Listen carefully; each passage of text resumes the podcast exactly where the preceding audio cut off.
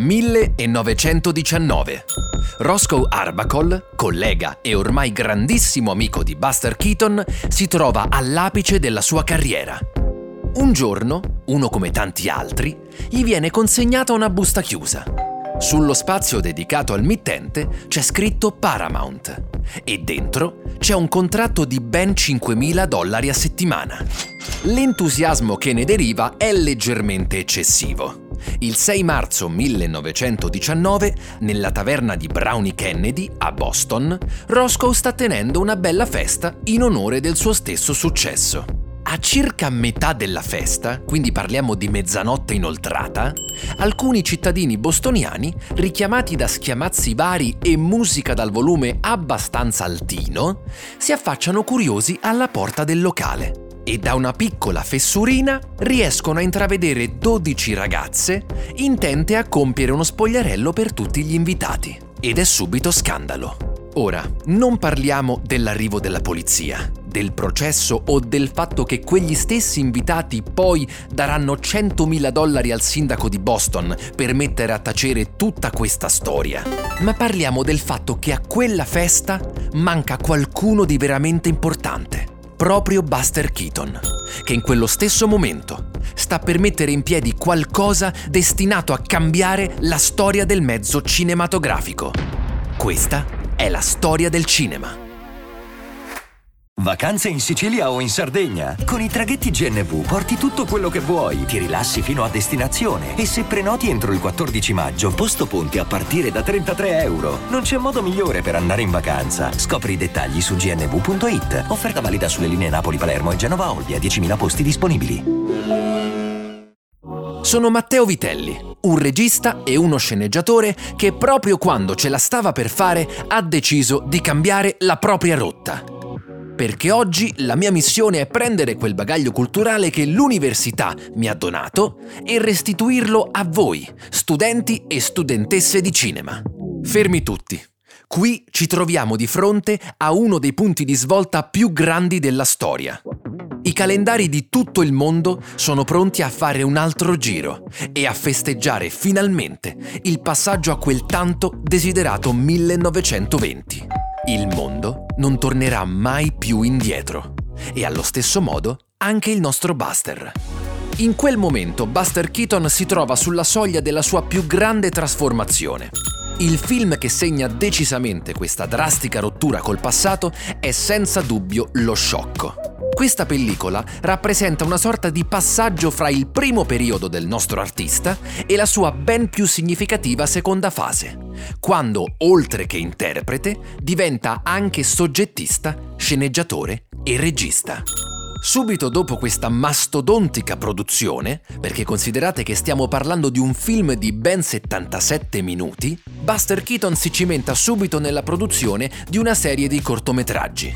Il più importante sicuramente è il visionario Una settimana, 1920.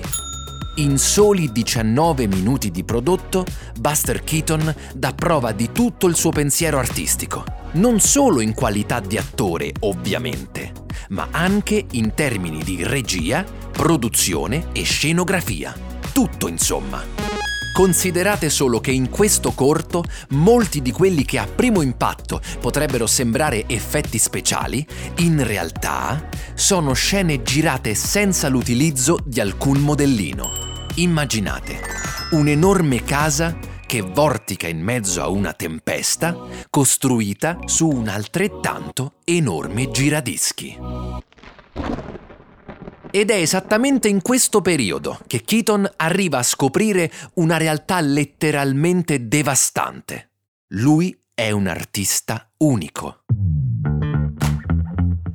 tutti, e dico tutti gli artisti comici, da quando è nata la comicità, hanno sempre cercato ispirazione negli altri.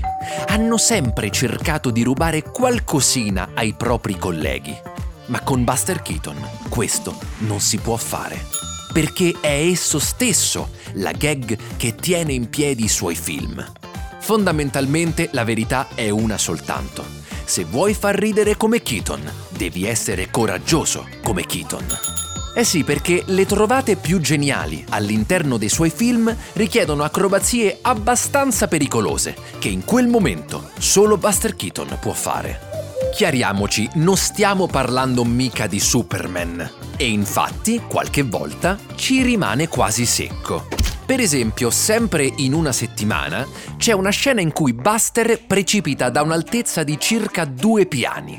E diciamo che gli va abbastanza bene, gli si gonfiano soltanto braccia e schiena.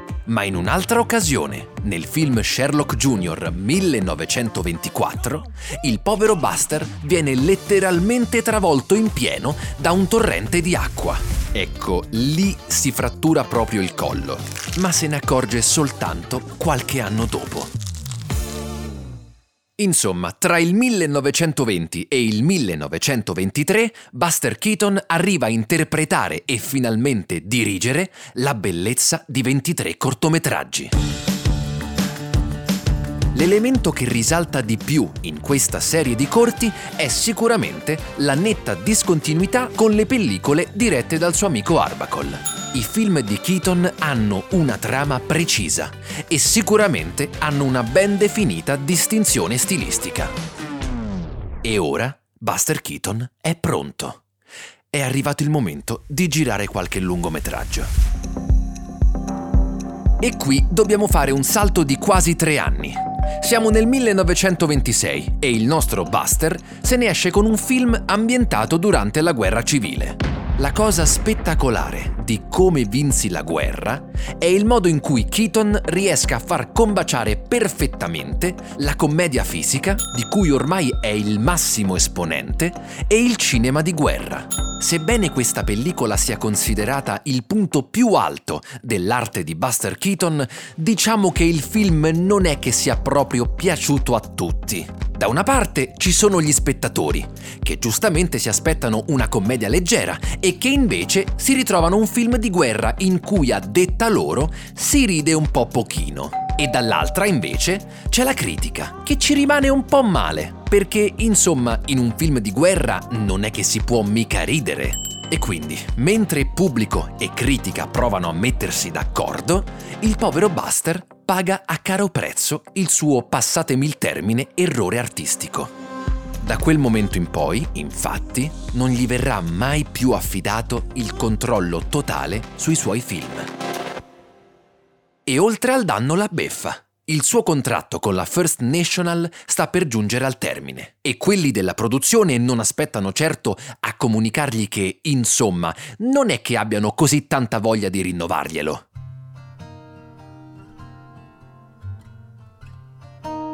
Quindi Buster Keaton compie il gesto più umano che mai potesse compiere. Abbandona l'impiego da freelance e firma un contratto con il più grande studio di Hollywood, la Metro Goldwyn Mayer.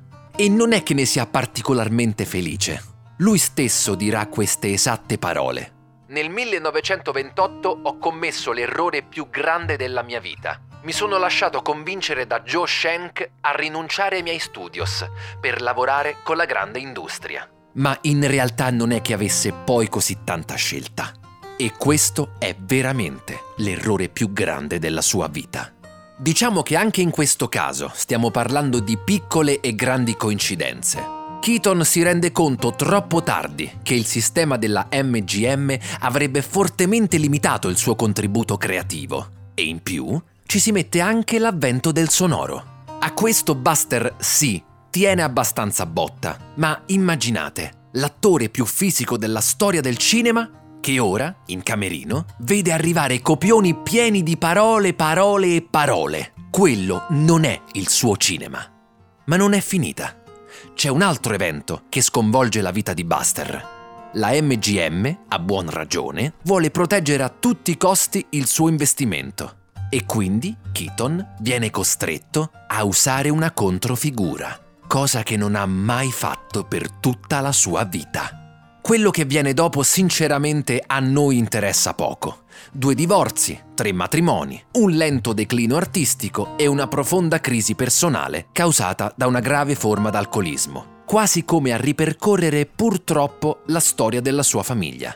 Nonostante tutto, la commedia di Buster Keaton sopravvive ancora oggi. Chi entra nel suo fare cinema entra in un meccanismo fatto di continui rovesciamenti di senso, dove il mondo reale, quello che noi tutti conosciamo, diventa qualcosa di altro, qualcosa di totalmente astratto.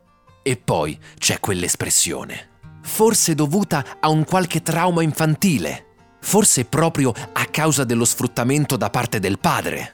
Qualcuno dice che sia soltanto una semplice scelta artistica e altri, invece, la prendono per quella che è, senza chiedere troppo, perché alla fine che senso ha farsi troppe domande?